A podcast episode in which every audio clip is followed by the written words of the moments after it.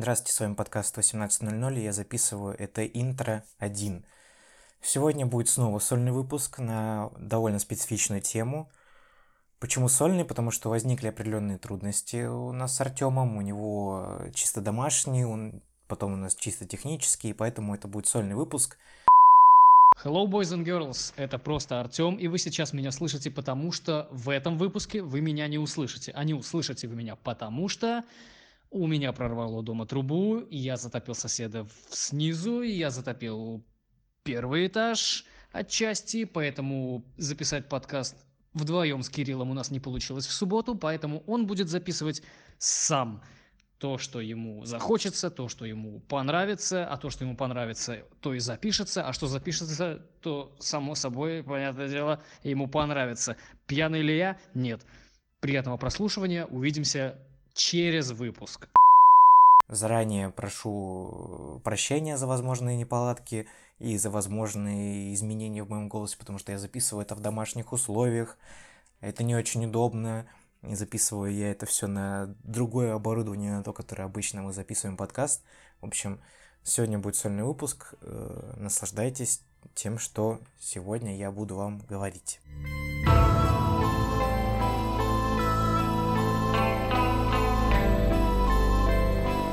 Сегодня я хотел бы поговорить на такую тему, как целомудренность. На эту тему меня подтолкнуло одно исследование э, Лондонского университета – о котором я сейчас и хочу с вами поделиться и подискутировать, скажем так. Исследование. Каждый восьмой миллениал в 26 лет является девственником. Чтобы вы понимали, миллениалы – это те люди, которые были рождены в начале 80-х и в конце 90-х годов. Так, так называемое поколение Y. Существует множество различных сюжетов э, западных комедий о том, что есть такой ботаник в очках, который пытается всеми силами потерять свою девственность до выпускного. Но это уже в наше время давно устарело. Новое поколение э, охладило к сексу. Как говорит это данное исследование, каждый восьмой миллениал 26 лет еще девственник. Это выяснили, собственно, ученые Лондонского университета. Исследование состояло вот в чем. В исследовании участвовали 16 тысяч молодых британцев, родившихся с 89 по 90 годы Опрошенные начали заниматься сексом гораздо позже, чем поколение их родителей, что говорится из этого исследования. Но это связано не с жизнью онлайн или моральными установками, а скорее с присутствием секса в повседневности и доступности эротики. Так, собственно, полагают данные из, из этих исследований. Цитирую, миллениалы выросли в культуре гиперсексуальности, которая привела к страху близости. Другой опрос этого же университета показал, что Современные парни и девушки занимаются сексом около 5-6 раз в месяц, а еще 10 лет назад их э, род, ровесники, родители и так далее, в общем-то, люди того же самого возраста, но 10 лет назад в среднем делали это 6 раз и более в месяц. В среде миллениалов все больше технофилии и страха перед ответственностью. Они избегают физических контактов и занимают их эмоциональной подпиткой в виде виртуальных взаимоотношений, флирта по телефону без намеков встретиться с пассией или с, в общем-то, парнем. Менее спонтанного секса и больше текста. Об этом, в общем-то, рассуждают э, данные специалисты. И, в общем-то, все эти истории о сексе миллениалов, а точнее о отсутствии данного секса, те, кому сейчас от 18 до 37, хотят чего-то более интересного и насыщенного, чем просто сексуальные отношения. 15% американцев в возрасте от 20 до 24 лет, принявшие участие в вопросе ученых уже другого э, Флоридского университета, ответили, что у них не было секса с 18 лет. В то же время, как из рожденных в 60-е годы в том же возрасте в этом признались всего 6%. То есть, если, в общем-то, как-то подводить итог вот этих вот цифр, миллениалы попробовали в подростковом возрасте, поставили галочку и задвинули это занятие куда-то подальше. Их родители думали, что они все вечеринки проводят в клубных туалетах, в различных вот этих вот эротических позах и так далее, а в обеденный перерыв ищут в Тиндере кандидата на быстрый, в общем-то, секс-перепихон. Желательно, чтобы он сидел в том же самом бизнес-центре или в том же самом помещении, где он, в общем-то, и ищет этого человека в Тиндере или в этом, в Баду, условно, который аналог у нас есть.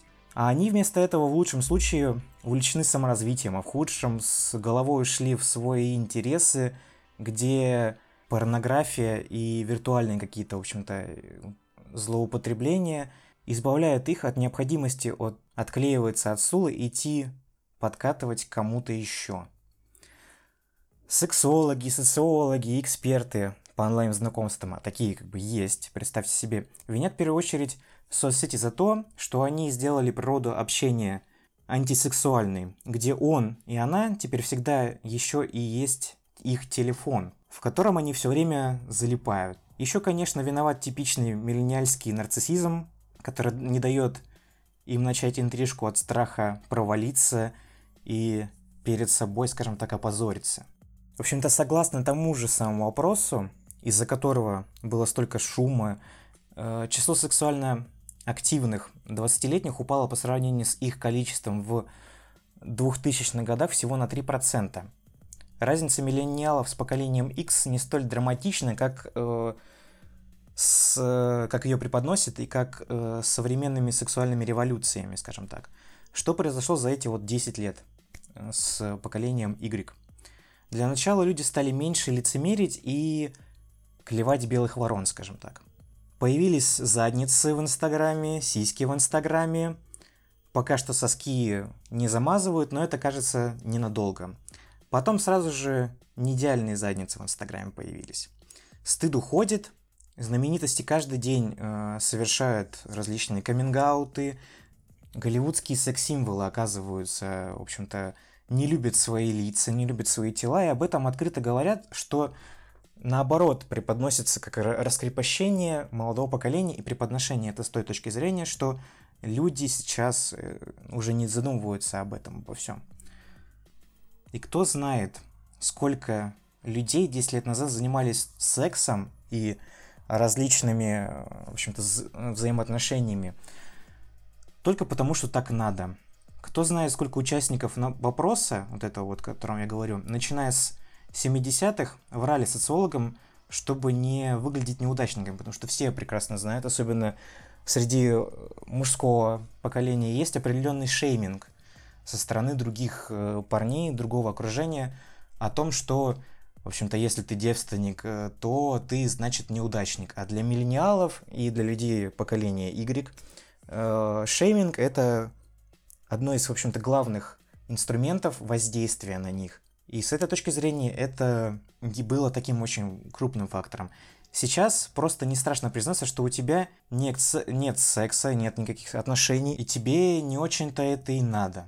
Миллениалов, можно сказать, совсем затюкали, они поздно женятся, потому что, в отличие от их родителей, не прыгают под венец при первой возможности, а взвешивают все за и против, чтобы потом, в отличие от старших, не разводиться – Половина предпочитает сразу же переспать с новым знакомым, прежде чем идти на свидание, потому что секс для них перестал быть самой интимной частью узнавания партнера, и потому что это хороший способ сразу же прикинуть, стоит ли рассматривать человека как потенциального супруга, ну или фиг с ним, собственно говоря. Ибо треть миллениалов, которые были допрошены социологами, хоть и не, спр- э, не спешат жениться, находятся под давлением. Их окружение намекает, что часики типа тикают, пора бежать в ЗАГС. Ну и об этом довольно часто, наверное, сталкиваются с девушками. Я, по крайней мере, когда учился в университете, были такие, скажем так, разговоры постоянно о том, что как бы надо бы побыстрее это все дело решить. И это как бы какое-то сверхглавное счастье в жизни, которое может случиться с девушкой. Главная проблема этого вопроса, как по моему мнению, о том, что бедное поколение миллениалов изучают под микроскопом как какой-то такой особый вид людей, которые как-то девиантен и пытаются, в общем-то, делать все по-другому. Говорят постоянно миллениалы то, миллениалы все. После суммирования всех их черт создается впечатление, что их родители произвели на свет роботов – пессимистов, не способных к нормальному размножению и взаимодействию, в принципе, с людьми, а только при помощи различных девайсов и различных приложений, типа Тиндера или Баду, или просто в социальных сетях типа ВКонтакта или Твиттера или Фейсбука. Если вы как бы начали думать так же, или как бы ваши родители думают так же, то, пожалуйста, попробуйте это прекратить. Для начала миллениала это такой какой-то очень непонятный симулятор, потому что он был порожденный и размноженный при помощи демографии различных редакторов глянцевых журналов. Если рассмотреть кучку людей, которые пытаются обвешать ярлыками нарцисс, айфонозависимый, с чуть более высокой точки зрения, то становится понятно, что это лишь малая часть людей, рожденных с 81 по 2000 годы. Скажем так, самая нежная часть этого поколения, а вокруг огромная толстая корка этих людей. Американские исследователи говорят, что лишь у половины поколения Бэби-бума были пенсионные накопления, и чуть больше третье поколение X, это было предыдущее поколение перед поколением миллениалов, имеют высшее образование. Значит, очень многие из них ныне 20-летних отпрысков было не самое роскошное детство. 30-летняя кассирша из пятерочки, допустим, она же тоже по факту миллениал. Но что мы можем сказать о ее сексуальном положении? В принципе-то ничего. Может только, можем только догадываться. А какие-то крепкие детины, которые меняют шины на Мазде 22-летним там или другим девушкам, тоже как бы миллениал. Девственник ли он или стесняется этого? Вряд ли. Скорее всего, у него там уже ребенок есть и уже какая-то вот такая интересная семья. Так вышло, что героями истории о поколениях становятся везунчики, те, кто стоит на самых высоких ступенях среднего класса. Остальные даже не массовка. Так что будет здорово, если все отстанут наконец-таки от миллениалов и дадут им заниматься сексом без посторонних глаз. О том, какой была их, точнее наша половая жизнь, пусть идут те, кто будет нас раскапывать уже в дальнейшем. Помимо этого, я хочу выделить основные причины, по которым миллениалам, скажем так, перепадает в разы меньше секса, чем э, предыдущим поколениям. Во-первых, это занудство. Как правило, миллениалами для удобства называют тех, кому сейчас от 18 до 25. Для... Хотя изначально этот термин был намного шире, как я об этом уже упоминал. И это поколение характерно гораздо большим уровнем снобизма и занудства – чем предыдущие. Миллениалы имеют чрезмерную страсть к, к навязыванию собственных представлений о морали и вкусе. А кто хочет заниматься сексом с человеком бабушкой или с человеком дедушком? Никто. Дело закрыто. У миллениалов остро развито ощущение того, что история и цивилизация началась именно с них. Но справедливости ради стоит сказать, что они имеют для этого гораздо больше поводов. Это чувство характерно для любого поколения, однако сейчас его мощно подогревают технологии, которые, в общем-то, всплескнулись резко на нашу жизнь. Вторая причина – это страх и перед жизнью, в принципе, и страх перед ответственностью какой-то. Миллениалов упрекают в гипертрофированном э, чувстве страха перед жизнью, хаотичностью и ответственностью. Понять, откуда это происходит, э, вообще не составляет никакого труда, потому что все мы сейчас смотрим телевизор, и из средств массовой информации – у человека возникает ощущение, что за пределами его дома 24 на 7 творится какое-то GTA условно постоянно. Школы расстреливаются, дома взрываются, люди целыми домами выкидываются из окон и из-за падающего курса валюты там, и так далее, или из-за смены президентской власти. А секс это через эти СМИ. Это именно воплощение жизни, самый ее насыщенный концентрат – полная анархия, неопределенность, хаос, потеря контроля, взрыв и экстаз, в принципе, полон опасности. По описанию слишком похоже на какие-то очень стародавние РПГ, в которых, чтобы тебе прокачаться, нужно делать какие-то странные усилия. Третья причина – это парадокс усталости от секса. И вы сейчас можете спросить, от какого усталости секса, если у вас его нету. Нет, дорогие друзья, это причина в другом. Общество переполнено сейчас сексом. Все социальное пространство словно насильно пропитаны им. Миллениалы – это первое поколение, выросшее в условиях полной доступности порнографии. В итоге среднестатистический подросток знает, что такое букаки и гэнгбэнг, но понятия не имеет, как пригласить одноклассницу с той же самой россыпью прыщей, как у него, и комплексами в кино. Так же, как э, различные пищевые заболевания в обществе могли э, зародиться в обществе пищевого изобилия, скажем так, так и преждевременная усталость от секса родилась в социуме пересыщенным им. Плюс секс и индустрия секса стала сильно коммерциализирована и политизирована. Он начинает подсознательно ассоциироваться с рекламой, коммерцией, политикой. Тот же самый Трамп, который был, э, была история the Pussy, условный скандал, тоже является такой тенью и вещью, которая постоянно мелькает перед глазами и просто надоедает и нудит постоянно. СМИ занимаются вот этим вот постоянным спамом. Тем самым и благодаря этому рождается усталость и определенная ассоциативная связь. Четвертая причина – это очень тяжело как-то ее назвать отдельно, но это проблема скорее обеспеченности человека или проблема э, его хорошего социального состояния. Секс, на который бросает тень логика велфера, то есть хорошего себе, ну, чувствования, скажем так, когда ты получаешь, у тебя есть все, все блага, которые ты можешь себе позволить, начинает восприниматься как э, неотчуждимое право, вроде как право на жизнь, свободы или там условного пособия по безработице. Причем в случае, если не преуспел саможаждущий, помочь должно государство или муниципалитет, ну кто-то главный и ответственный. Секс, по мнению, в общем-то, миллениалов, секс обязан появиться просто сам собой, как Wi-Fi. Тут, конечно, можно углубиться и начать рассуждать о проблемах тотального непонимания обывателям концепции неотчуждаемого права, но это уже немного другая тема будет. Пятая причина порно стала, даже так, порно задало труднодостижимые стандарты. Проблема порно в том, что его ни на секунду нельзя воспринимать серьезно, иначе ты уже думаешь о том, что тебе секс никогда не светит с, особенно со всеми этими разговорами про 15 сантиметров и так далее, это еще сильнее углубляет вот эту проблему.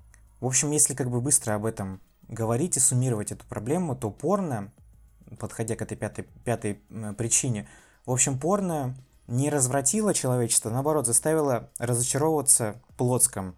Когда ты видишь, как, в общем-то, происходят эти вот соития и сексуальные утехи различных порнофильмах, ты чувствуешь себя уже не таким как бы и мастером этого дела, и думаешь, мне, может быть, не стоит этим заниматься в принципе. Ожирение, шестая тема, но это скорее просто, потому что сейчас мир переполнен э, по большей степени высококалорийной и низкокачественной пищей, и тучность вызывает снижение либидо как у, у пассий, так и у самого человека с лишним весом, в том числе гормонально. И это как бы, ну, довольно серьезно доказанные учения. Но с другой стороны, э, если ситуация была бы обратной, я думаю, готов поспорить с каждым, что вероятность, вероятно, озабоченность сексом точно так же привязали бы к ожирению, что типа вот они миллениалы, дум, жирные, да и, дум, и думают постоянно о еде, да, и о своем сексе на уме. Седьмая причина это как бы главное секс это для, для лузеров. И это как бы о том, о чем я говорил ранее. В этой стезе миллениалы по большей степени пытаются идти от противного, тем самым э, пытаясь выставить э, вещь, которая заведомо популярна, с точки зрения того, что как бы нет, она на самом деле для людей с низкими какими-то социальными стандартами и людей, которые пытаются каким-то этим образом выска... вы... ну, типа, выпендриться этой всей вещью. Если подвести итог, э, миллениалы по большей степени действительно в какой-то, вот, если подводить вот эту вот причину, то по всем данным, по всем вот этим вот бумажным э, и так далее вещам, по, след, по исследованиям, обречены на то, чтобы заниматься сексом гораздо реже и быть, как это ни странно, менее свободными и более зажатыми в постели. Так мы на практике убеди, убедились в том, что рефлексия о сексе убивает дух секса. Примерно как рефлексия о дне рождения убивает радость от подарка. То есть это как э, история в фильмах, когда приключения намного интереснее финала приключения. Но в принципе и к черту с этим всем, потому что хотят, если человек хочет быть девственником, то это его право. Не хотят спать с другом, тоже неплохо. Это как бы часть, э, скажем так, вот этой свободы и самоопределения человека. Лишь бы, как бы, ну, человек потом не ныл, то, что он в 40 лет э, никогда не, не был с другим партнером. Помимо этого, в взаимоотношениях людей родились условные негласные правила современных отношений. И какие, в общем-то, я хочу их подвести. Первое правило – это то, что активность в социальных сетях гораздо, значит гораздо больше, чем просто интерес. Э, лайк в социальных сетях разра... рассматривается нами как нечто серьезное. Допустим, парень регулярно лайкает снимки девушки в Инстаграме. Из чего классический как бы, человек информационного поколения сделает логический вывод, что это прямой показатель интереса данного человека ко мне. А если у тебя появится уведомление, что кто-то лайкнул твое фото, опубликованное три месяца назад уже, то это уже говорит не сколько о интересе со стороны человека, а о каком-то сталкерстве, и ты начинаешь об этом больше всего бояться. И в этом как бы и тут и присутствует большая проблема с другой стороны, что если тот, кто тебе нравится, лайкает фото, то это верный признак зарождения взаим, взаимного интереса. Но если человек тебе не знаком, то, скорее всего, он сразу же признается тобой каким-то очень странным фриком. Вторая, в общем-то, скажем так, правило, это то, что ты скорее умрешь, чем отправишь смс первой или первым. Но это действительно такая есть вещь о том, что немногие, по большей степени, девушки стремятся к тому, чтобы проявлять свой интерес первой, считая это каким-то проявлением, скажем так, агрессивности и даже озабоченности. Но мне кажется, что это какие-то, в общем-то, очень странные придумки и выдумки, и я не вижу в этом ничего супер страшного. Третье правило. Ни в коем случае не пытайся определить свои отношения в какую-то категорию. С этой точки зрения я даже вас в какой-то степени согласен. Здесь выбор такой. Либо ты хочешь счастливые отношения, либо пытаешься разобраться, кем вы друг другу приходитесь. Потому что очень велик шанс того, что если ты начнешь категоризировать свои отношения, то велик шанс того, что отношения могут разрушиться. Ведь сразу после того, как вы расставили точки над «и», вам придется осознавать ответственность друг перед другом. А это не очень радует представление, скажем так, поколения Y. Пока ваши отношения не определены, они рассматриваются как удовольствие. И никто никого не донимает расспросами о лайках неизвестных девушек, парней и подозрениях, кто где был. Неудивительно, что при таком подходе по большей степени парни часто впадают в ступор, когда их спрашивают, куда ведут их отношения. Они воспринимают такие разговоры как некоторую бестактность, словно вы приезжаете кому-то в гости и пытаетесь установить свои правила в чужом доме. И последнее, скажем так, правило, никогда не спрашивайте про потенциальные измены. Границы дозволенного в наши дни сильно размыты. Поэтому, если твой парень или твоя девушка лайкает снимки незнакомых или незнакомых девушек или парней, или даже переписывается с кем-то из этих, в общем-то, человек, людей, это не считается изменой, хотя все догадываются, что это не так может быть просто. Так что же в этой ситуации делать? Больше находиться онлайн или выдергивать из их, их из виртуального мира?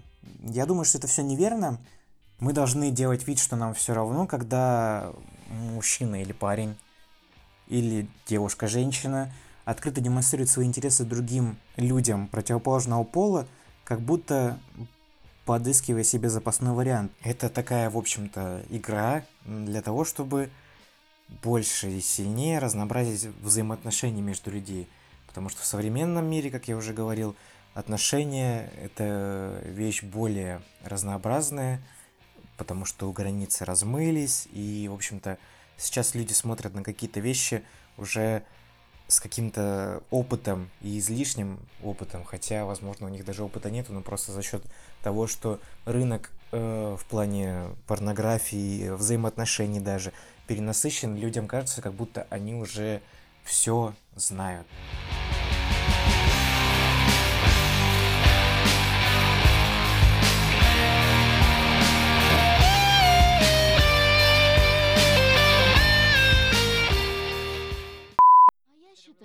Отношения должны быть основаны на искренности и прямоте. Только тогда они имеют шанс. Если бы тебе было 25, это было бы очаровательно, но тебе 32, и это уже глупо. Вы предлагаете просто забыть об этом? Да. Нет. А что толку? Через 50 лет мужчины вообще отомрут. Уже сейчас с ними невозможно разговаривать. А детей можно делать без них. Они и для секса не обязательны, в чем недавно у меня была приятная возможность убедиться. Кто-то купил первый вибратор. Не первый, а суперсовершенный. И кажется, я влюблена. Прекрати, это депрессивно. Я не намерена заменять мужчину бессловесной штучкой на батарейках. Но ты не видела кролика. Если уж покупать вибратор, то это должна быть, по крайней мере, лошадь.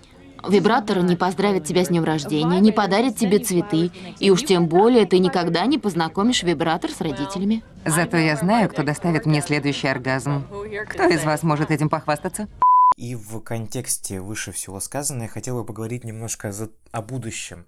То, что нас, возможно, ждет, и что будет вообще с отношениями и с сексуальными отношениями между мужчиной и женщиной. И хотел бы поговорить про такую вещь, как цифросексуалы, и что происходит сейчас с цифровым миром в плане партнерства с точки зрения секса. Происходит вот что. Футурологи, и особенно секс-футуристы, такие тоже, оказывается, есть теперь, предрекают, что уже в 2030 году интимная жизнь человека будет сложно представить без тесного пересекания с высокими технологиями. Через каких-то пару десятков лет э, вас назовут зажатым фриком, если под вашей подушкой нету, скажем так, смартфона или какого-то условного девайса, который э, удаленно подсоединяется к какой-то, не знаю, сексуальной игрушке или э, роботу, который заменяет вам вашего партнера, когда его нету с вами рядом. С этой точки зрения я хотел бы, наверное, порекомендовать такое произведение Виктора Пеленина, как «Айфак», в котором эта тема довольно серьезно затрагивается с той точки зрения, что там происходит это все в мире будущего, и там, э, собственно, вот это вот iFAQ, это роботы, которые заменяют э, людям друг друга в плане сексуальных взаимоотношений. И там есть очень интересный момент то- того, что людей, которые занимаются напрямую э, сексом с другими людьми, в этом произведении арестовывают и считают какими-то девиантными фриками, которые, скажем так, занимаются чем-то постыдным, чем-то низменным, чем-то средневековым и каменно, из каменного века, как будто пришедшим. И мне кажется, что с учетом развития нашего общества и с учетом э, того, как меняются социальные и моральные и культурные взгляды на различные вещи, вроде как, ну не знаю, трансгендерные взаимоотношения, как в Америке создаются туалеты для смешанных полов, или туалеты для отдельно тра- трансгендеров, или туалеты, которые могут, например, ходить и мальчики, и девочки, и трансгендеры, ну, в общем, такая какая-то вещь, то мне кажется, что это действительно очень важная тема для рассуждения и очень важная тема для, скажем так, понимания, что будет происходить с миром, в принципе, в будущем. И в контексте всего этого вот эти вот секс-футурологи или секс-футуристы говорят, что секс будущего, скорее всего, будет более ярким и более интересным, что даже многие люди в то время, там, как они предрекают, в 2030-х годах, предпочтут вовсе отказаться от интимных отношений с другими людьми. Исследования канадского университета предложили выделить особую сексуальную ориентацию для людей, которые занимаются сексом с роботизированными куклами или увлекаются виртуальной порнографией. И таких людей, собственно, называют цифросексуалами.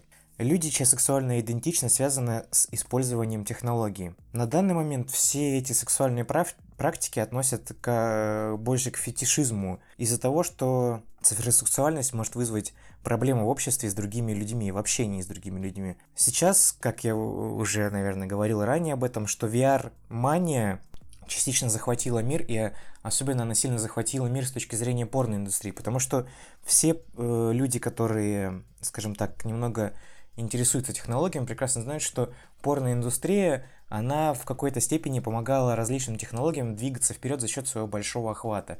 Потому что все, кто, в общем-то, когда-то в руках держали DVD, CD, Blu-ray диски, должны в какой-то степени сказать спасибо порноиндустрии, потому что порноиндустрия это была первая индустрия, которая перешла с ВХС кассет на DVD, CD и Blu-ray диски.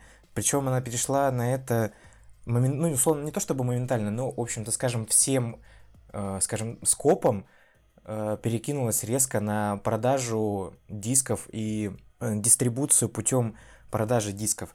Благодаря как раз-таки порноиндустрии, которая стала инноватором, даже, скажем, даже сказать, пионером в этой стезе, многие компании на опыте посмотрели и решили воспользоваться тем же самым опытом и Пос- благодаря этому многие, например, видеоигры особенно, отошли от картриджей к какой-то степени перешли к другим накопителям типа CD, DVD и Blu-ray. В дальнейшем, когда порноиндустрия развивалась, она помогла развиться такой стезе, как э, цифровая дис- дистрибуция. То есть, когда сейчас вы, например, покупаете э, фильмы, музыку или видеоигры в цифровых магазинах, магазинах типа Steam, iTunes, или э, смотрите сериалы на медиатеке, вы тоже должны говорить спасибо порноиндустрии, потому что порноиндустрия была первой индустрией, которая это воплотила в жизнь. Она первая какая э, индустрия, которая решила размещать свой контент помимо CD, DVD и Blu-ray еще и на специальных сайтах, на которых ты помимо того, что платил, ты получал то, что, за что ты платил. И подписочная тема тоже началась в первую очередь с порноиндустрии. И поэтому сейчас, когда мы говорим про такую как вещь, как VR, на многие уже знают, что такое VR, это виртуальная реальность. Многие ее попробовали в э, комнатах VR, где вас там либо вы ходите по небоскребу, по краю, точнее, по краю небоскреба, либо вы ходите и катаетесь на американских горках, либо вы играете какие-то ужастики. Все это вы прекрасно попробовали, и теперь порноиндустрия полностью собир, э, собирается переходить на такие вещи. Помимо этого, сейчас очень большой оборот помимо VR, виртуальной реальности. Приняли такие секс-роботы и секс-роботы с э, искусственным интеллектом. И это действительно отчасти и страшная, и интересная вещь, потому что если мы говорим э, про это с точки зрения этики, морали, то это очень необъятная и непонятная вещь для современного человека. Потому что нету никаких норм и правил и стандартов того, как ты будешь, что будет происходить с тобой во время взаимоотношений с э, чем-то, ну, не биологическим, скажем так, а чем-то цифровым, особенно в сексуальном плане. И на это, мне кажется, должно потребоваться больше времени, чем э, указывают здесь футурологи, что это будет 30-е годы. Мне кажется, что когда футуристы говорят о чем-то таком, то они излишне, э, скажем так, они излишне оптимистично смотрят на такие вещи, потому что, например, когда в 60-х годах начали летать в космос. Все думали, что, как благодаря фильму «Назад в будущее», все думали, что реально будут в 2000-х годах, там, в 2019-м уже все летать на машинах и, и жить уже на Марсе и так далее. Но нет, технологическая эволюция, она двинулась немного в другом направлении. Понятное дело, что я об этом говорю довольно скомканно, об этой всей проблеме. Но проблема довольно масштабная и крупная, чтобы, в общем-то, говорить о ней в одном подкасте. И здесь я как бы хотел бы проговорить про такую вещь, как сингулярность, особенно сексуальную сингулярность.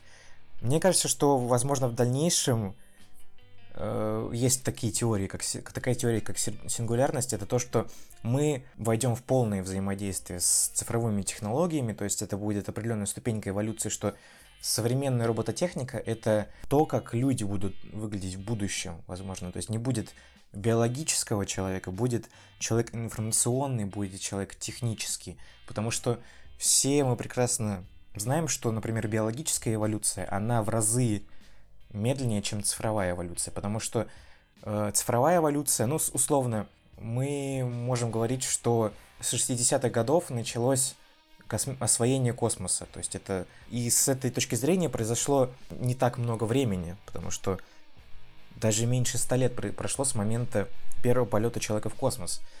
А если мы говорим про биологическую эволюцию, то это не то чтобы сотни, там тысячи, это десятки тысяч, миллионы лет, когда человек постепенно менялся в своем внешнем и биологическом характере. Потому что информационная эволюция, она происходит путем даже общения людей э, в какой-то степени в различных социальных сетях. Потому что если мы обмениваемся с вами информацией, и эта информация порождает какую-то новую мысль, то это уже по факту эволюция какой-то степени. Особенно это происходит в цифровом поле, то тем более это цифровая эволюция. С этой точки зрения люди проигрывают компьютерам и роботам. Потому что сейчас, например, как бы все не удивлялись, но благодаря развитию цифровых технологий теперь, э, ну, раньше, раньше, например, к телефонам относились как просто позвонить по и отправить условную смс -ку. А теперь с телефона можно, ну, как бы раб- работать полноценно. Человек должен каким-то образом начать задумываться над тем, что будет происходить с ним с точки зрения цифровой эволюции. Потому что есть много примеров как отрицательных по большей степени, особенно с точки зрения футуристики э, художественной, так и не так уж и много есть и положительных примеров, потому что есть примеры в плане отрицательных, это типа фильмы как «Терминатор», там условные робокопы и так далее, которых возьму, э, роботы противостоят человечеству. Но мне кажется, что это скорее более фундаментальная проблема в понимании этой истории, потому что фильмы, понятное дело, пытаются продать какую-то очень простую идею путем ее гиперболизации, а, особенно гиперболизации с точки зрения ожесточения этого, этого действия, потому что я думаю, что современные ученые знают, как подходить к обучению машин. И я думаю, что у роботов не будет понимания того, что они должны нас уничтожить. Скорее, мне кажется, что у искусственного интеллекта с его доступом к цифровому источнику информации будет наиболее обширный подход к этому взгляду. Потому что то же самое происходит, например, с детьми и родителями. То есть дети, которые понимают, что они какой-то стороны, они лучше, чем свои родители, с точки зрения молодости, потенциала, амбиций, э, здоровья. И когда э, дети отселяются от родителей, это вполне нормальный процесс, как и может произойти с роботами. То есть роботы в какой-то определенный момент не захотят э, быть с нами или не захотят общаться с нами. Но мы же, например, когда мы уходим от наших родителей, мы продолжаем с ними видеться и помогать нашим родителям. И это нормально. Мы не хотим убить наших родителей. Или, условно, дети не хотят убивать своих родителей. Именно адекватные дети. И это, мне кажется, произойдет с роботами и с робототехникой, возможно, что мы просто найдем какой-то определенный общую, общий язык, и это переродится в какую-то другую, более высокую форму с точки зрения эволюции, как биологической, так и информационной.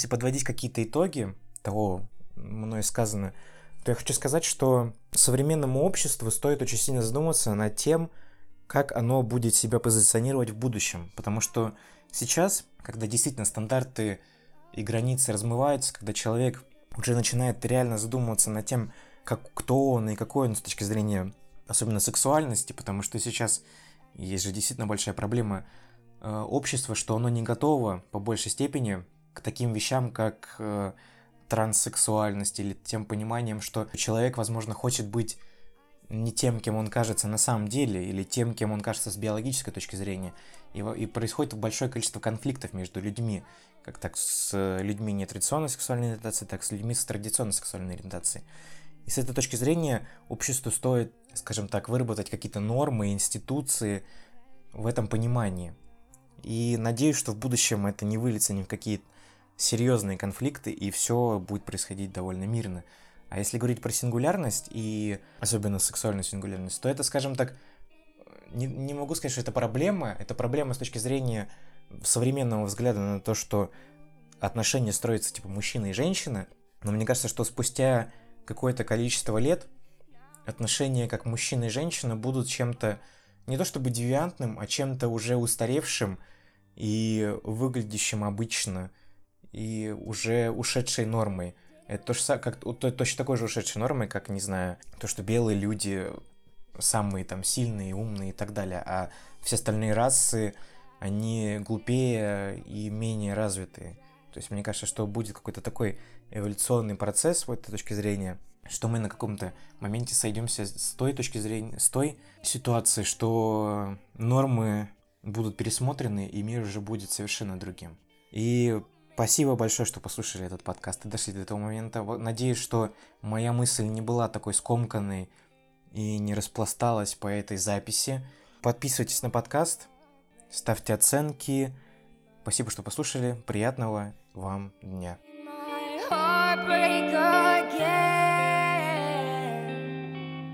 And I still see your shadows in my room. Can't take back the love that I gave you. It's to the point where I love and I hate you, but I cannot change you, so I must replace you. And easier said than done. I thought you were the one listening to my heart instead of my head. You found another one, but I